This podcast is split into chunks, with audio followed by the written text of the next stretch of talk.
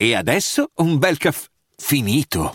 Perché rischiare di rimanere senza caffè quando puoi abbonarti a Caffè Borbone? Prezzi vantaggiosi, costi di spedizione inclusi, tante possibilità di personalizzazione e l'abbonamento lo sospendi quando vuoi. Decidi tu la frequenza, la qualità, scegli tra le cialde e capsule compatibili e crea il tuo mix di gusti e miscele. Mai più senza caffè con l'abbonamento Caffè Borbone. Tutte le info su caffèborbone.com. Sanremo un comune in provincia di Imperia noto per i fiori e per il Festival della musica italiana. Ma perché hanno deciso di fare il festival più importante proprio lì? Perché non Milano, Roma, Firenze, Bologna? Nel 1950 un gruppo di persone appartenenti ad una setta satanica entrarono in possesso di un antichissimo libro di magia. All'interno trovarono un rituale dell'immortalità al massimo 10 persone l'avrebbero ottenuta all'interno di una seduta spiritica molto particolare.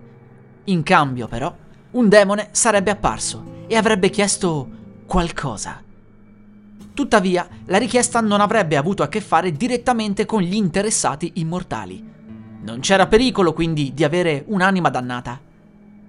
I dieci membri più importanti della setta si riunirono in una cantina di Sanremo ed evocarono il demone ricevettero la tanto agognata immortalità, ma l'entità che uscì fuori disse che da quel momento la casa sarebbe stata la città dei fiori. Chiese agli immortali di trovargli un posto sotterraneo all'interno dei confini comunali. Ogni anno, inoltre, avrebbero dovuto portare da lui un'anima da sacrificare. La vittima sarebbe stata prosciugata e una volta uscita da lì sarebbe stata sostituita da un demone. Pensarono a lungo e alla fine capirono che il luogo ideale dove nasconderlo sarebbe stato proprio quello dove nessuno avrebbe mai cercato, nell'occhio del ciclone.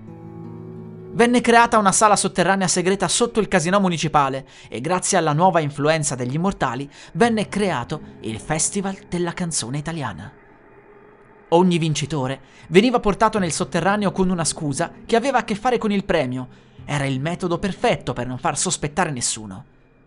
Già dopo diversi anni si diceva che i vincitori ne uscivano cambiati da quel festival, ma chi avrebbe mai sospettato di un demone? Nel 1977 la sala segreta venne scoperta per sbaglio. Il testimone venne fatto fuori, ma si decise per sicurezza di spostare il demone da un'altra parte. E fu così che venne creata un'altra sala, ancora più nascosta della precedente, sotto il teatro Ariston. Si decise infine di spostare il festival all'interno di quest'ultimo edificio e la tradizione della vittima sacrificale venne mantenuta fino ad oggi. Gli immortali non invecchiano mai, ma si sono già messi d'accordo sul simulare la loro morte ogni tot anni e di cambiare i connotati ed identità per sicurezza.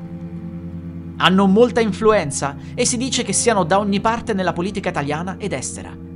Ma la domanda è, Cosa succederebbe se non sacrificassero ogni anno una vittima? Cosa si prenderebbe il demone? Gli immortali sono stati estremamente ligi al loro dovere e se pensiamo che non ci rimetterebbero direttamente in caso di inadempienza, capiamo che il tutto è estremamente importante. C'è chi pensa che il demone inghiottirebbe tutta Sanremo, chi invece tutta l'Italia. Proprio come nella mitologia, la storia del Minotauro e delle vittime sacrificali è più che mai viva anche nel nostro paese, solo che quasi nessuno lo sa. Se siete fra i pochi a saperlo, fate molta attenzione, perché gli immortali potrebbero scoprirvi e potrebbero raggiungervi. È molto importante per loro mantenere il segreto. A nessuno mai verrebbe in mente di perquisire a fondo i sotterranei del teatro Ariston, ma allo stesso tempo tutta la sicurezza e il controllo attorno all'edificio hanno senso di esistere senza che si possa sospettare di nulla. Qualcuno ha deciso di indagare sul libro degli immortali, che si dice venga custodito anch'esso all'interno di quella camera segreta. A quanto pare risale al Medioevo e venne ritrovato nei sotterranei di un castello durante una ristrutturazione.